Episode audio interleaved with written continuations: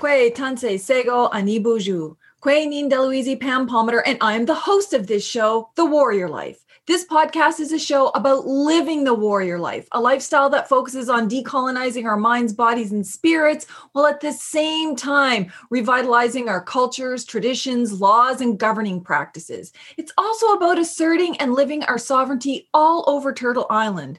And one of the ways that we do this as Indigenous peoples is to occupy places and spaces that have been denied to us, making sure that our people are represented in such a way that our children children can see themselves reflected everywhere and anywhere. Today's guest is someone that has inspired me since the first day I heard his name.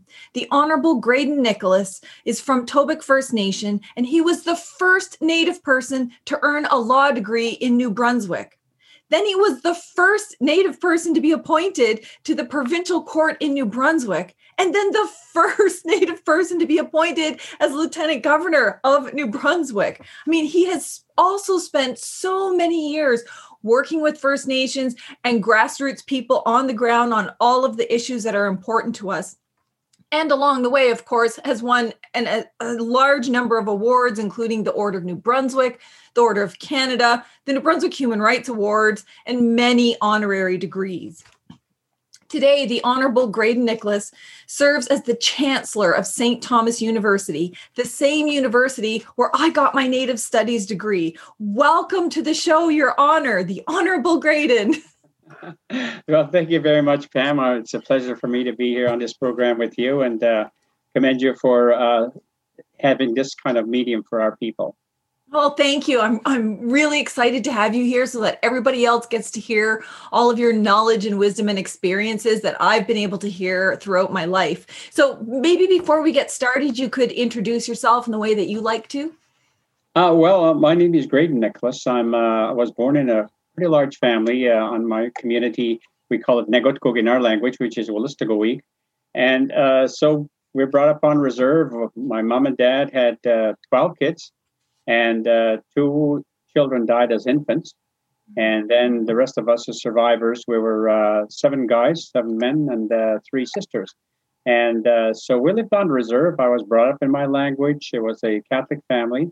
And uh, I didn't learn a word of English, I don't think, until I started school in grade one. And I was only, uh, what, five years old at the time. And I still remember very, very, very uh, I guess, in a way of nostalgia of how I started school. Uh, it, it kind of went like this. Uh, the night before, my older brothers and sisters would go to school, said, uh, here's what they would say in my language. Cross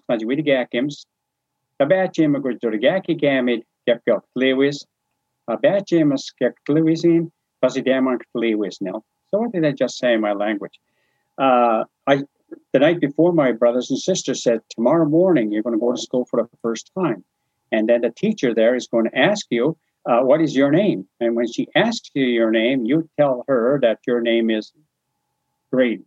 And that's the first time I ever knew my name was Graydon because in the large family of indigenous communities, you're either somebody's brother or sister or, you know, your, your cousin to so and so. And we all had nicknames. So uh, sure enough, next morning, you know, I got up real excited going to school, and the teacher, who was a nun, asked my name.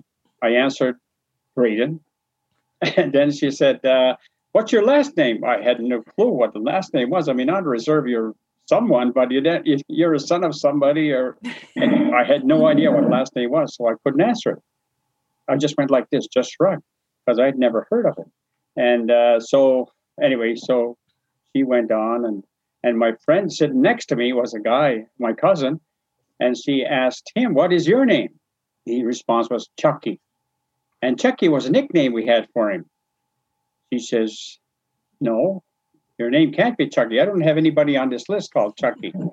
I mean, Chucky is sort of some for some non-natives is a short name for Charles, right? But he, he said, "Well, no." He says, "He said no." On list, your your name must be Martin. Martin yeah, I, I kind of, and I, and I kind back to him and says, well, uh, in my language, I say, come with Goliasi Dam on with the Dagaki game, you better give a good response to this teacher. And so, anyway, so teacher says, uh, Martin, what's your last name? and he looked at me, and I just I didn't know what he was either. Just uh, Martin, Martin, Martin, and he was came a bit of a crusty background, you know. So you know, Martin, the hell with it. So,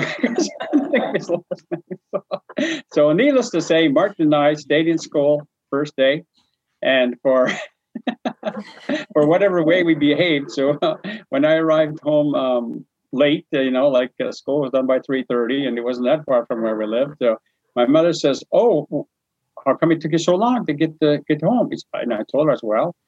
Uh, the teacher asked me to stay there. And she says, uh, "For what?" I said, "I don't know." She that was my cousin Turkey and I were asked to go to school. After. We're the only ones. So anyway, she goes down and sees the nun and says, "What's going on? How come you this happened?" She says, "Well, he didn't know his last name."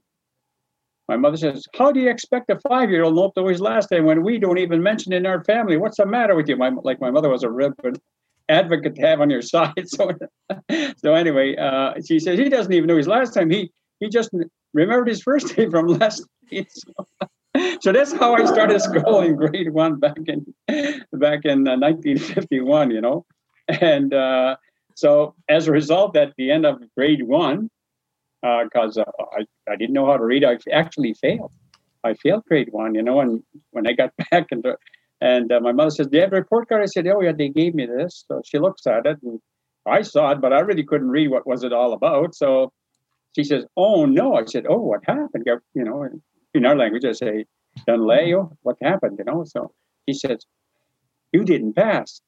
I said, "I didn't pass what?" He said, "Well, you got to go back to grade one again in the fall." I said, "Oh, is that right? How come?" And she would say, In other words, you don't know how to read. And that's true. I did not know how to read, and I could see words, but I just couldn't read them in a sentence. So and when I went back a second time in the fall of 52, my uh, and school was grade one and grade two and kind of grade three together, right? And so Chucky, my friend, was had made it through. He was actually in grade two and I was in grade one, but he was stepped together. And he said, uh, in my language, well, I'll teach you so that you'll know how to read. Oh, so I said, well, Leon, then, you know, that was good. So actually he was my first tutor you know so anyway that's the early story of, of how uh, my educational experience began in, uh, in september 19, uh, 1951 so it's hard to believe you know it's not even that long ago but to have that experience and you know that just reminds me about your community because being from new brunswick you know our communities are so small. Let's look at how powerful there's so many powerful people in your community who are today advocates of protecting uh, yes, your yes. language or advocates of human rights at the international level. Like i mean you just come from a really powerful community well, that, that must be that must be our creator's design. yeah. Even if you do fail grade one because you don't know your last name. exactly. Yeah. So oh anyway. my goodness. Well, you know, one of the things I love about this podcast is I get to talk to some of my heroes, like people that I have considered mentors and looked up to my whole life. And, you know, you, you are one of those people um, for lots of different reasons. When I was younger, to learn the fact that, you know, I hadn't met you yet, but there was actually a Native person who earned a law degree and that was possible, you know, like that was something that that kind of planted the first seed in my mind that that was even possible. Before then, you know, there was only certain areas that we worked in. It wasn't right. in those other areas. And it kind of planted the seed that, you know, maybe I could be a lawyer someday. And then, you know, as the world would have it, here I am at St. Thomas University taking native law in my native studies program and I get to learn from you. And by that time, you know, you had already long been a lawyer and I think you had already been a um, appointed as a provincial court judge by that by that time and and i'm wondering if you can talk a little bit about some of the challenges you might have faced being the first native person to graduate from law school i mean you wouldn't have had the usual kind of supports that native people do today uh, that's true. And uh, just before I answer that part, uh, you know, Pam, I gotta like I I went to um, St. Francis Xavier University in Nova Scotia, and it was my older brother who actually talked me to go in there because my in high school I was in the Air Cadets, and I was thinking of uh, Royal Military College actually uh, to go there because I was interested in science and engineering, very good in math and science. So that's what I actually wanted to do. And uh, I had to go through the usual tests to do that. And before I did the final one in Halifax, uh, my older brother asked me, says, Have you thought of where you want to go to school? I said, Yeah, I'm thinking of Royal Military College. And uh, military as a career. And he says, uh, Why? So I told him, I love sports, I love science, and all this stuff. He says, Geez, there's a real good school in Nova Scotia. I said, Oh, what's it called? He says, at Francis Xavier University. So I said, Oh, is that right? Uh, he said, Because he had gone there two years. And, and so it, and I said, well, I don't know. Maybe I should apply. And he said, yeah, you should apply there. So I didn't. I got into St. And uh, so in my last year of university, in, in you know, 67, 68, uh, there was a, they back then they called it teaching on Indian issues. They had on campus about sort of like March and something like that, March of uh, that year. And so I went because my friend Gordy McDonald was Mi'kmaq from uh, I think it was from Membertou, if I recall, Gordy. And uh, he, we were both in science together. I said, Gordy, why don't we go listen to this? See what's maybe we'll learn something, you know? Because we're both science students. And so, sure enough, we went there, and that's the very first time both of us ever heard of treaty rights, Indian Act, and all of these other relationships that uh, that the on the community you would you would have. I mean, neither of us were ever interested in law, and uh, so we went to listen to it, and it just so happened that uh, there was a newspaper article in the Cape Breton Post. And Gordy and I always went to have coffee. You know, back then we had maybe, I don't know, $10 a month for spending money. So we, what we would do is we'd pool our money, at least have a cup of coffee and a donut or something, you know, so we could do this every day. And uh, so we went for, and he says, gee, look at this article from the Cape Breton Post. You know, there's this guy from the community there who uh, he's going to be sent to prison for four years. I said, for what? What did he do? He said, well, he he he uh, he burned his own house. I said, what? He burned his own house, and you can go to jail for that? I mean, we didn't know. We were very naive. And he says, yeah, here it is, right in the article. So I read that article, and it's identified him as a Mi'kmaq guy. And the circumstances were that he had an old house where his family lived, and a new house had, was being constructed for his family to replace that one. So anyway, the, the bureaucracy, I guess, wouldn't allow them to move in. So he figured if I burn my house, they got to move into the new house, and that's what he did. So it seems to me pretty logical here, you know. so you had to provide for your family. Well, then I told Gordy, I said, "Well, gee, Gordy, my mother gave me a copy of the Federal Indian Act when I went to university here. I've never opened it, but I've got it. And she told me when I left in the fall of 64, I'm going to give you this little yellow copy of the Indian Act, which was back then. And he said, I want you to read that and come and help our people in the future. Well, I always say, like a good son, yes, mom, thank you. I never looked at it until this particular situation. so that night I studied that, read that thing cover to cover, and I couldn't believe what I was reading. I said, well, dude, there's a provision here, Gordy, right under the Indian Act, which says if an Indian destroys his own per- personal property, he's subject to a fine, I don't know, maybe $100 and maybe a week in jail. I said, I don't could that? How could those people be so stupid? Haven't they ever heard of the Act? you know, are you a student? You have all these. I said, my goodness, didn't the judge know anything? Didn't the police? Did, anyway, all these questions were in my mind. And uh, I, I, that was only my introduction to a thing called law and I kind of forgot about it. And when I graduated in '68, uh, I went back to my community, worked, and then uh, my brother, who was a chief at the time, said they're looking for some teachers downtown.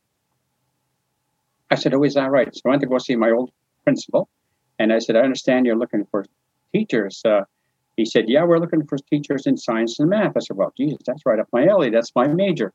Uh, where's the school?" He said, "Well, there are there are two schools, one up in Plaster Rock and one in Perth Perthander, which is southern Victoria, which is where the kids from our reserve went. I said, "Oh, gee, I'll go." I went to meet the principal of both schools, and then I said, "Okay, I'll teach in Perth Andover, Southern Victoria."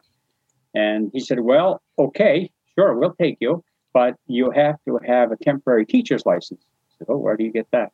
But you have to go to summer school at UNB, and uh, you'll take two full courses, and uh, you do that three years, and then you've got six credits, and then you you'll get your degree after that. I Said, okay, good enough. So in July of 2000 and uh, 2000, I mean, 1968, uh, I went to summer school. Took my courses on teaching all this stuff that you have, the regulatory things, the law and everything. I was well organized. First time ever so well organized. so, so, and then just when we finished our courses, like on a Friday, and exams would start on uh, Monday morning, I got a message. Oh, come on up to uh, see the superintendent of schools in that area and the school principal, and we'll finalize uh, your contract. I was all excited, you know, and and back then the teacher's contract was thirty six hundred dollars a year, and which is a lot of money back. It was a lot of money back in back in nineteen sixty eight. I always say, look, the price of a Mustang was seven was eighteen hundred, so that's you get two Mustangs for that salary. So I said, I'm going to get myself a car for sure.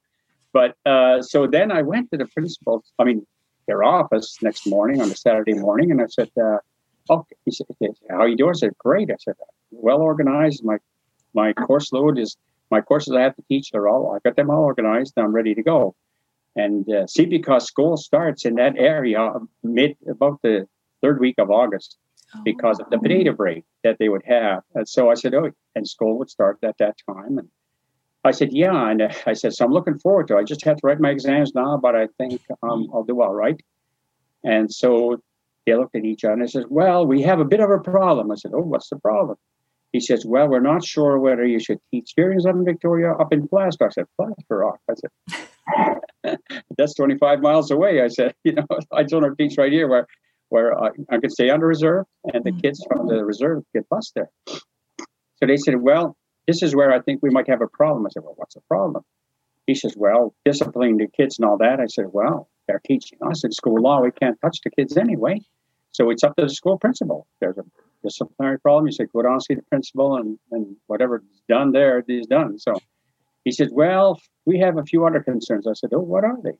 He says, well, we're not sure. You're living in the community. You're teaching there. I said, I'm, I'm sorry. You're telling me that because I live in Tobique and the kids go to school on Tobique that I should not teach at Southern Victoria? Well, not quite like that. Something like that. This sort of thing. I said, well, I'll tell you what. I said, I have a friend village of Aroostook, which is across the river and Tobique First Nation, you know, and uh, he's at he's at summer school, and he's going to teach also some science courses here. And their students go to Southern Victoria. Did you tell him that he couldn't teach there as well uh, because the, because he lives in the village and also because he uh, the kids are there? No response other than red faces. I said, "Well, okay, I see what you're trying to tell me." And he, he said, "No, it's not what you think." I said, it doesn't matter what I think. I'm not going to teach for you in Plaster Rock for sure. I'm not going to teach for you in Southern Victoria either. And so I got up to leave. And so the, the principal, well, just a minute now. He says, you, you shouldn't, you shouldn't be that upset. I said, well, upset. I said, why am I upset? Because I, I don't want to teach for you. I said, no, go do something else. He says, well, what are you going to do? I said, well, listen, don't worry about Graydon Nichols. Graydon Nichols is a survivor, right from grade one. Yeah. I said, so I'll I'll find something else to do. What the heck, you know? And uh, and uh, so I got up to leave. Oh, I was really upset. My goodness, I was upset. But anyway, yeah. So then I left, and that weekend my roommate and I got together, and he said, "Graydon, uh, how did it go? Where's the contract?" I said, "No contract." Because I had told the principal, I said, "You have to find a teacher within three weeks because school starts then." And so uh, my roommate said, Graydon, uh, we talked so much and commiserated so much. I guess we missed the uh, uh supper hour at the UNB uh, diner. Uh, and, and so he said, let's go up to St. Thomas. I had never really been to St. Thomas. it's same same area. He said they have a better cafeteria there. Let's go up there. So we did, and when we walked past the library, Harriet Irving Library, and up towards St. Thomas, I saw this building I said, Holy cow, what's that building? Said, That's the law school. I said, That's the law school? I said, Wow, I wonder how you get in there. So when we went to have our supper next morning, wrote my exam. And then after in the afternoon, I went over to, the building, brand new building, great big building. And I asked this guy, I said, Look, this is law school? Yeah, it is. I said, Well, how do you get in here? He said, Well, you have to, you know, you have to apply and all this stuff. I said, Okay, all right. And you have to have a degree. I said, Well, I got a degree. Well, we just don't accept anybody. I said, Well, why not? He says, Well, you know, your marks have to be good and all that stuff. And I said, Well, yeah, I majored in mathematics and science, so that should be good enough. but anyway, he says, I'm not in charge of admission anyway. So uh, he gave me the number of the guy in charge of admission. I called him that night and I said, Look, I understand you're responsible for admission of law school. He said, Yes, I am. And who are you? So I told him who I was and where I was from. He said, Gee, we've never had an Indian go to law school here before. I said, Well, I'm not applying because I'm an Indian. I'm looking for something to do. I was supposed to be a teacher. It doesn't work out. So I'm looking at alternatives now. so he said, Well, he said, um, New law school, uh, we're going to, there are over 300 people who applied you for first year and we want to accept at least 100. Uh, so, in the summer of 1968, Pam, this is, you know, when you stop and think how creator looks after you, there was a terrible mail strike in Canada. Nothing moved. This was the day before the modern means of communication we have now. He said, as far as we're concerned, all those applicants, 300 ahead of you, haven't told us they want to go here. We haven't been able to tell them they're accepted here. So, as far as I'm concerned, get your application in here and you stand as good a chance as any of them. So I had to send for my marks by bus, eh? From, from wow. I filled the form out, and in a week I was accepted. That's that's. I mean, what are the odds of that? Somebody going to law school. As law school opening in two weeks after that. So that's how I entered law school. There was no burning ambition, believe me, on my part, to be a lawyer. And uh, so when I started law school, I, a completely new discipline. I had no idea who made law, who judges were, and all this stuff because I had no interest. I hadn't mm. didn't matter to me who, who was what. So as long as you stayed uh, behaved yourself, you didn't have to go see a judge or see police. and so, but it was a great learning experience for me because the methodology of thought for math and science is similar to law. Uh, and uh, so it, I loved it. I liked it. So that was quite a thing for me. Mind you, it was a very uh, steep curve I had to learn because I knew nothing about, say, political science. I really knew very little about history, and uh, nor the government how the governmental systems function. I had no idea, but I learned, and so that's how I got to law school, and uh, uh it was quite an experience. Um, uh, I, I, I think for me the uh, after my first year law. Oh, I got to tell you this thing. Sometimes I go all over the place, but uh, what happened is in the spring, around toward the middle of March, when the end of March, when you're getting ready for your exams at law school, I opened up the morning paper, Telegraph Journal. Looked at this article. Imposter hired at Southern Victoria High School. That was the headline. And they had hired an imposter when I was accepted his credentials and he was a fraud of course you know he was using somebody else's identity and i'm laughing as i'm reading this article and my friend says what's going on? What's so funny in the newspaper looking at the cartoon page? I said no i said look at this story.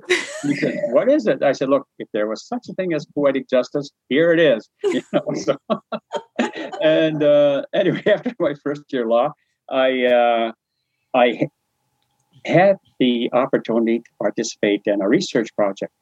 Eventually, the book that came out was called Natives and the Law, the first publication of its kind in Canada at the time, uh, trying to use the American model of federal Indian law in, in a smaller form. And so, uh, because I was from New Brunswick, I was assigned, and probably because I was Catholic, they assigned me three major areas of responsibility. One was the initial contact between the Spaniards and the, and the Americas, primarily in Central America and Mexico. Secondly, was to deal with land claims and also dealing with treaty rights. So those are the three areas that I was work assigned to work on. So, wow, what, did my mind ever expand? I said, oh, first of all, I never realized about this uh, relationship with conquistadors in Spain and all that, and the role that the Catholic Church would have played back then and uh, I had no concept of what a treaty was. And uh, I heard I'd never really heard that much about land claims. So, but anyway, it was an immersion for me, and and what I uh, what I learned from that summer continues to mark me right to today, and not only what I teach, but what I still continue to read. So that's the background of law. You know, uh, outside of that, the, the second best thing that happened at law school was I got married after my first year. So, so, that was that was good. So it settled me down as a student. I can tell you that. You know, uh, less time playing hockey, less time with forcing around with the guys, and uh, so no, I did. Yeah, I had to. I had to. Uh, uh, mature overnight. oh my gosh! Well you, well, you would, and and just to be learning all of this stuff for the first time, like you know, sometimes non native people think that we just inherently are born with all this knowledge that we can just rattle off, you know, word and form of all the treaties. And I know every indigenous, you know, but it's just, it's not. You have to learn it somewhere. Yeah, that's right. And, uh, you know, for you to be learning that, that that's amazing. So, I mean, you graduate from law school and then you become a lawyer. I mean, what was that like? Did you just walk by a law firm one day and say, "Hey, I wonder if I can work there"? well, what happened? What happened in New Brunswick at that time when I graduated in '71? Actually, once you graduated and passed your exams, that was sort of like the requirement for bar admission. Mm-hmm. All you had to do was article for six months. So the uh, the original person I was actually going to article with up in my area, Perth Andover, he got appointed as a judge. So then I approached this other judge uh, who used to have people representing uh, representing on our reserve. His name was Ted Duffy. He was in Grand Falls. So I went to see him and I said, "Look, Mr. Duffy, you know, like I'm looking for articles. Is it possible for me to article with you?" And he said, uh, "Yeah, sure. Be great to you. You're from the reserve, yeah." I said, "Geez, you must be the first one to finish law school." I said, "Well, yes, I am, but I never, you know, it wasn't for me. It wasn't. I never thought of it that way at all. So."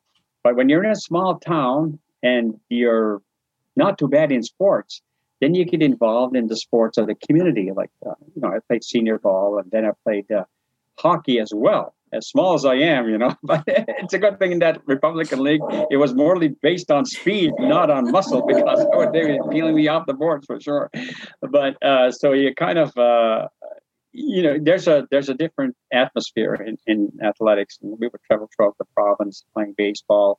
Hockey was sort of like in that area of Madawaska, Victoria County. Uh, very, very good, very good, very competitive, and the team the teams are followed by their fans. And uh, so, anyway, so in November, uh, I got admitted into uh, to the Law Society. You know, the ceremonies you have in the New Brunswick Court of Appeal and all that. So so I went there, and the headline in the paper next morning was uh, First Indian admitted to the bar. no, when, I, so this guy who used to manage our baseball team in Grand Falls, he'd always wonder, well, how come Graydon doesn't drink? You know, like some of the other. I said, well, I said, I just don't drink. That's all. So when he saw that headline, first Indian admitted to the bar, he said, "Oh no, you can go into a tavern." I said, no, no, no. I said, I, I just don't drink. I said, I said, it didn't matter whether I was admitted to the bar or not. I said, but so it, it, was kind of humorous in that kind of way, you know. Mm-hmm. And uh, so I continued to work representing a lot of our people in our community and uh, and some very difficult cases. Um, I had also uh, run for a position of counselor in our community, and I got elected as a band counselor. Wow! Uh, in, in, in, the government, you know, like and that is another story. I won't share with that one. but anyway, so uh, and you know when you're when you're articling, you don't make much money, and when you're starting career in law, you you don't you make a little bit more. But you know, I I my wife and son, and I said, geez, you know what? I, when am I going to make these big bucks? You know. so, so, anyway, so and it just so happened uh, I got a letter from uh, at the time it was called Waterloo Lutheran University in Waterloo, now called Wilfrid Laurier now. And they wrote, I think, to all Indigenous graduates across the country, asking them if they would want to come to Waterloo to study for a master's degree in social work. And I looked at the thing and I looked at what they were looking for criteria. My wife and I spoke about that because I was quite concerned with uh, the ones I was representing. A lot of them just wanted to plead guilty a lot of them just want to get over with, pay a fine, or what the heck, if I can't pay the fine, I'll go to jail on the weekend or something like that.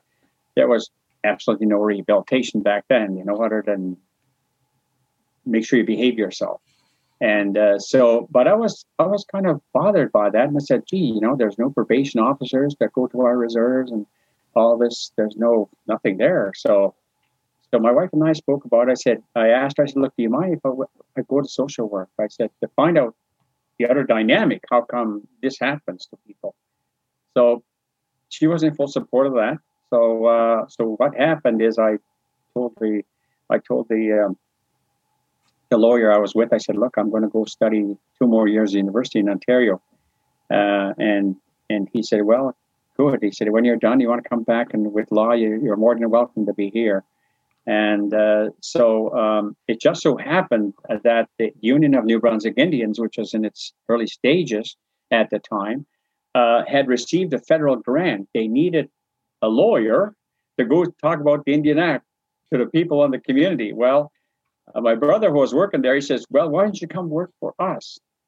And uh, and I said, "Well, I'm going to go to school in the, in the fall." He says, "Well, well, this is just a grant. We we we got to start using it."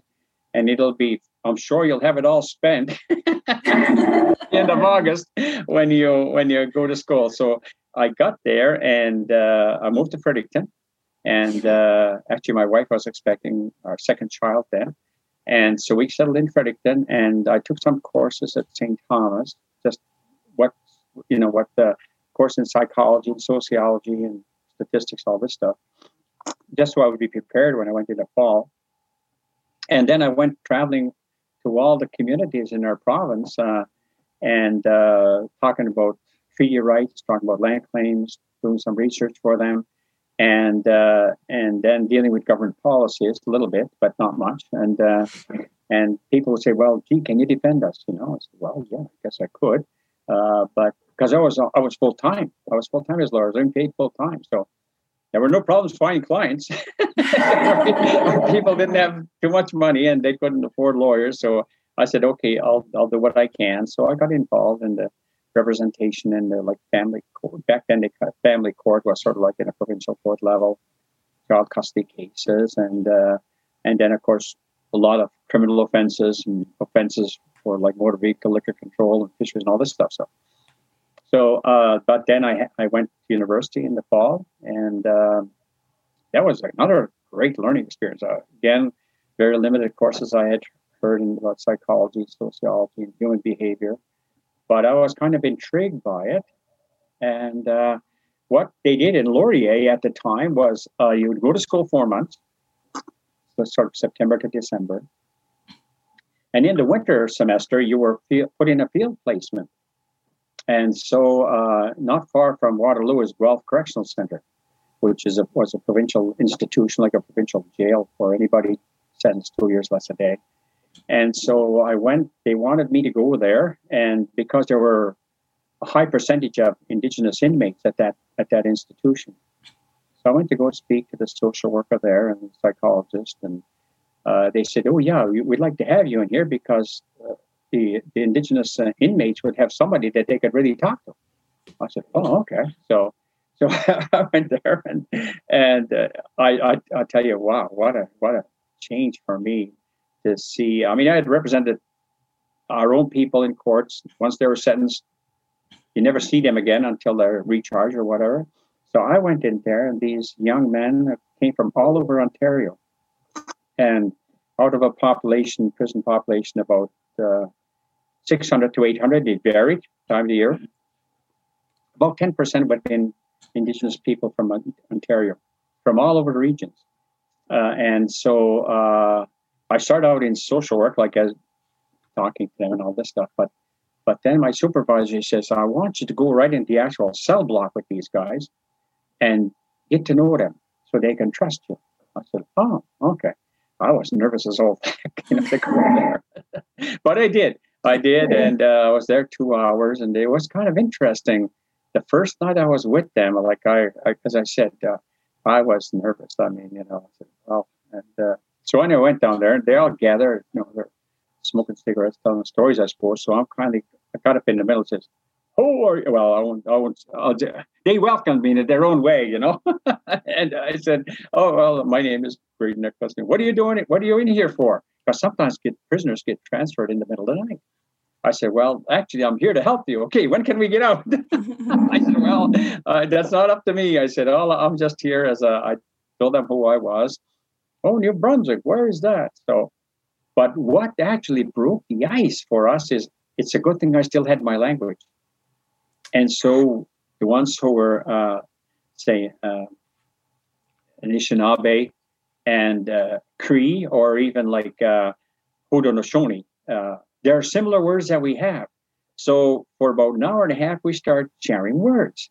What's the word for this, word for that? And there are a lot of common words actually we have. And then, finally the guy says, opens the door, uh, unlocks the door, says, okay, Nicholas, time to go. You know, so so anyway, I I told I, he said, when are you going to come back see us again? I said, well, would you like me to come back? Sure, we'd like to. You know, so so all of a sudden, then uh, my uh, responsibilities changed. Rather than going to work at eight in the morning and leaving at four, my supervisor says, "You come in at one o'clock and don't leave until nine. So it shifted, and so I, I would spend more time with these guys, you know, and and uh, so I got to know their stories, where they were from, the difficulties they were in. I didn't dare tell them my career. I had a law degree because they'd say, well, this lawyer was no good. The judge was even worse and all this stuff. So I don't think they ever knew I was, I never told them I was a lawyer. I know that. So, uh, so then as it happened, uh, I could understand then uh, the nature of sentencing when you're sentenced, when, how, how your time, and about rehabilitation. And I I realized the many barriers that are there as well. But these young men, uh, they were very, very good, well behaved. And they said, Well, can you supervise us? I said, What? They said, We'd like to play floor hockey, but nobody wants to supervise us. I said, Well, let me ask the authorities if I could. I said, Where do you play floor hockey? She said, Gymnasium. I said, Oh, okay, all right. So, I mean, I wasn't acquainted with all the surroundings. so then I went to approach. I said, Yeah, sure, get him. And these guys are muscled up and strong. I mean, they don't back down from one another. So I said, okay, you go play floor hockey. They're rough and tumble. I said, I'm just going to sit on stage. And I said, but I'll tell you one thing: don't shoot that ball at me. Because if you know that'll be the last night you'll have this thing.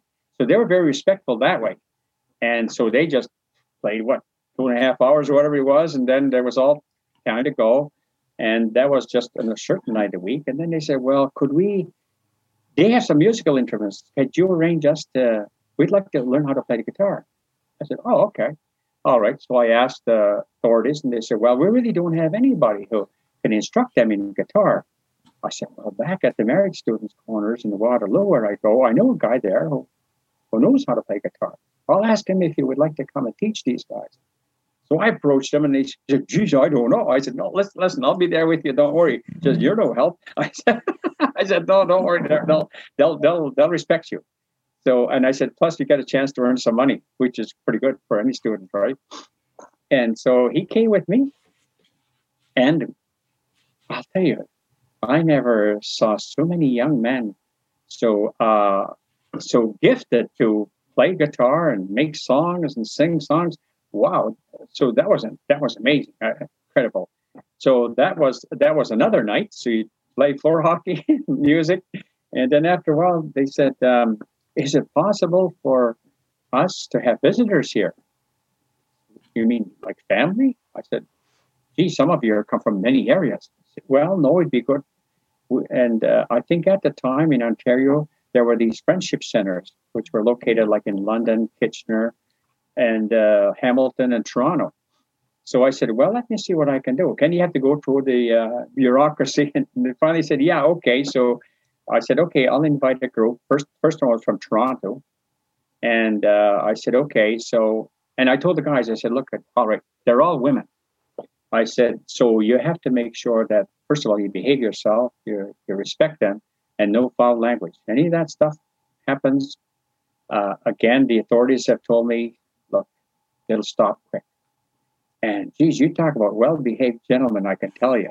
But it was good for them because through these members of the Friendship Center, they could communicate with their families because they wanted to let their families know where they were. Their families probably didn't even know where they were. What, how are they doing? And, and that was, I'll tell you, that was amazing. And so each week we'd get different different uh, uh, members of the uh, uh friendship centers come, and that was socializing. In other words, they would have contact with the outside world. So then all of a sudden, uh, the spring term is done and I have to leave. So, but I enjoyed that very much. I learned so much about um, these young guys. Uh, I didn't look at them as inmates anymore. They were human beings just like I did. Sometimes, uh, unfortunately, they made unfortunate mistakes, but you know, they're paying the price for that. And uh, not that much help at the time was given to them for actual rehabilitation, other than, you know, uh, will protect society by kicking them off the streets. But that had a dramatic impact on me later on when I was a judge, actually, in 91, of, when I would sentence somebody. So, anyway, so that was it. And uh, spring terms, five weeks or whatever it was. And then I came back to New Brunswick to work some more. And uh, again, I, am glad because I had a chance to earn some money uh, dealing with the same thing of what I did before, Indian Africa and all these research that were going. And then in the fall, I was actually sent up to a place called Wabowden, Manitoba, uh, to deal with the young young students who did not want to go to school uh, in grade eight because they would have had to leave their communities. So I was sent there. It was uh, Métis communities and some indigenous communities as well, along the, what they call the the the, the Bay Line. They call it because it was, it was, just a railroad track that would run through their communities. And so I would go into these communities, meet with these young young men, young young boys, young girls, I guess, grade eight, and and uh, and I would just say, well, look, you know, uh, you want to stay in your community, then you know, spend as much time as you can with your elders. Um, it's a darn good thing I never recommended them to go to schools because they still would have had residential schools in those areas, either at The Pas or elsewhere. And uh, you know, when you think about after the devastating uh, consequences that took place, there was there was no knowledge really of that at the time, uh, at least not not as public as we have it now. So but I was there four months, and uh, I had a chance to go to uh, different northern communities. Like I remember going to Norway House one time for for a meeting, and uh, and this is when I saw a traveling court. You know, the the court would come into the community. In the plane would be a judge, prosecutor, uh, legal aid, the prisoner, the RCMP, and everything. Everybody flowing to the community. And I was at another. I was happened to be staying in the same hotel as the uh, as uh, the uh, people involved in the administration of justice, and uh, they probably had a maybe a cell, maybe or something like that. I imagine for the ones who were accused. So, and so I was, oh, said, oh, gee, that's something that they fly everybody in here and have a wow. That's that's a, in my mind. I'm thinking, gee, this is amazing. And uh, thinking of New Brunswick, right? so, so then uh, I was finished there in December 2000, 2000 no, in 19, 1973 and then the winter semester was um, 1974. And, and uh, actually, I had a job lined up with the Ontario Correctional Services because uh, by then, after I graduated, I had a master's in social work and a law degree. And they said we need somebody at the uh, at this level to help shape policy or work on this. Well, let me consider it, you know. And and, and it just so happened that uh, my brother, who was was a chief, um, from uh, from my uh, community uh, said he came up to see me in Waterloo, my brother Dennis, you know, and, and said, "Oh, what's going on?" Not often you have a brother come from that distance come and see you. he said, "Well, I want you to come back and work for us and on the reserve." I said, "Oh, well, what?" He says, "I need legal advisor." I said, "Oh, what's going on?" He said, "Well, uh, we have a major land claim for our community, and." Uh, the minister at the time was Jean Chrétien, if you can believe that. Anyway, Jean Chrétien finally said, okay, we will give money to the community so they can begin to prepare for their land claim. And I said, yeah. I said, well, my wife said, yes, we've got to New Brunswick because she's originally from St. John.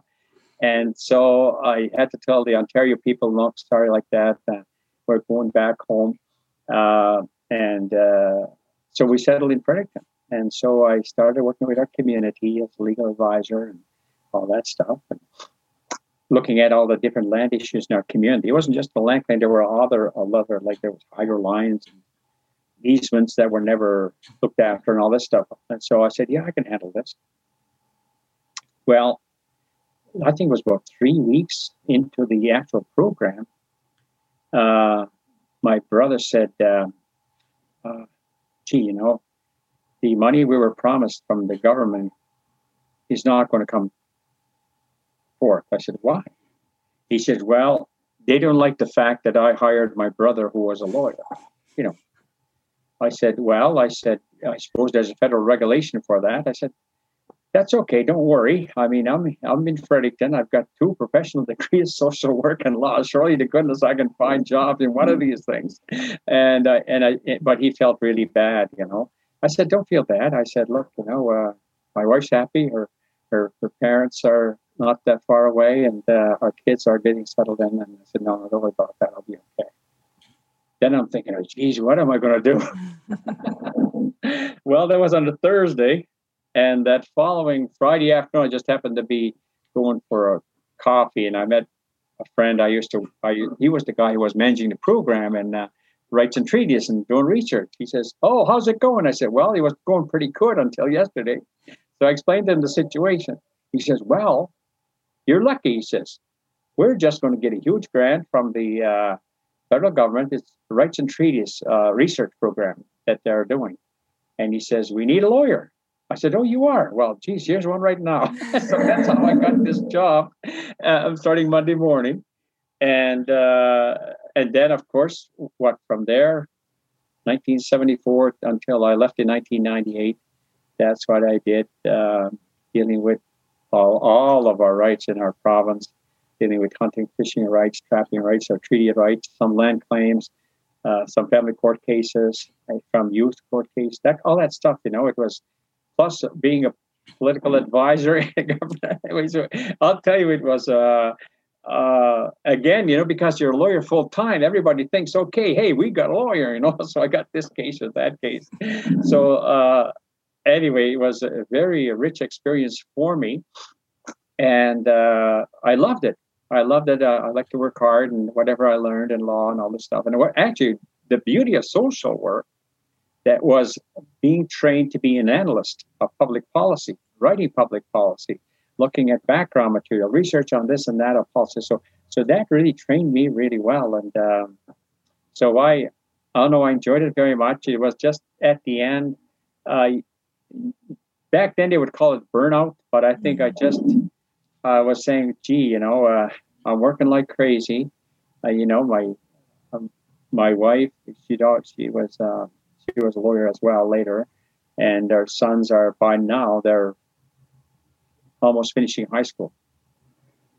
So I said, well, you know, I guess I'll, I'll see what I, else I can do. That's that's what it was, and uh, I ended up going actually uh, at St. Thomas University, which is probably where I was working full time with the university in uh, 19 it started in january 1989 until 1991 when i got that call to be a judge. So if uh, but i started teaching courses at st thomas actually in 1984 83 84 i'm trying to remember which year uh, because they did have a native studies program and uh, i was the only one who could who was asked organize a course on indigenous law well called natives and the law one natives and the law two land claims. So so I got a chance to create those courses and then teach part time. But the thing is, I had to teach part time at nighttime because um, busyness of work. I, it was sort of like Monday nights, seven o'clock till ten, kind of a thing, you know, which is kind of as I think of it now, boy, that was must be harder on the students.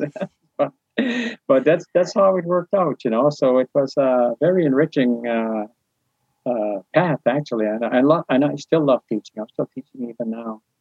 No, and it was, it, I benefited from it because you were teaching just at that period when I was in my native studies degree and I was pregnant with my first son. So all I had to do was just study and be a keener. And I would come to class in the evening and you would come in with your grocery bags full of papers and handouts to hand out. Some of the grocery bags looked like they'd been used a hundred times, but you were like, oh, waste not, want not. So every night, and we would have these most amazing discussions about yeah. the law. And you were just, you were so good at it. You were just so good at relating to people and you really inspired me. I thought, wow, he's not at all what I pictured lawyers were. Because to me, you know, lawyers were intimidating. You only saw them when people were in trouble. They were usually with the police. You know, it was so, it wasn't a good thing, but you were just, and I learned, and that's why I learned a whole bunch of things that I didn't know before either, you know, like land rights and the Indian Act and constitutional things, you know, related to Native people. And I was just like, how could I have not known that? Because I came from an activist family who's very organized, but you just can't know everything. Yeah. So I, I, feel very lucky that in that little time period, um, you know, I got to take that class from you, and you were the one who said, you know, right before I went to have my son, you were like, you know, you should really consider law school. Well, you're a great student, you know, and uh, I've had a number of students I encouraged along the way to do that, and uh, I, I'm not sure if I would have shared with you my experience in Geneva I could literally listen to Graydon's stories for days and days, but I think this is a good place to leave part one of our super extended podcast with the Honorable Graydon Nicholas. He left us in suspense with what happened in Geneva, so make sure you stay tuned for part two of our podcast next week so you don't miss the rest of the story. And thank you all so much for liking, commenting, and sharing these podcasts. It would also be super helpful if you went on to Podcast Addict or Apple Podcasts or any of the podcast apps that allow you to rate the podcast and leave a positive review. Till next time, keep living a warrior life. Walalia.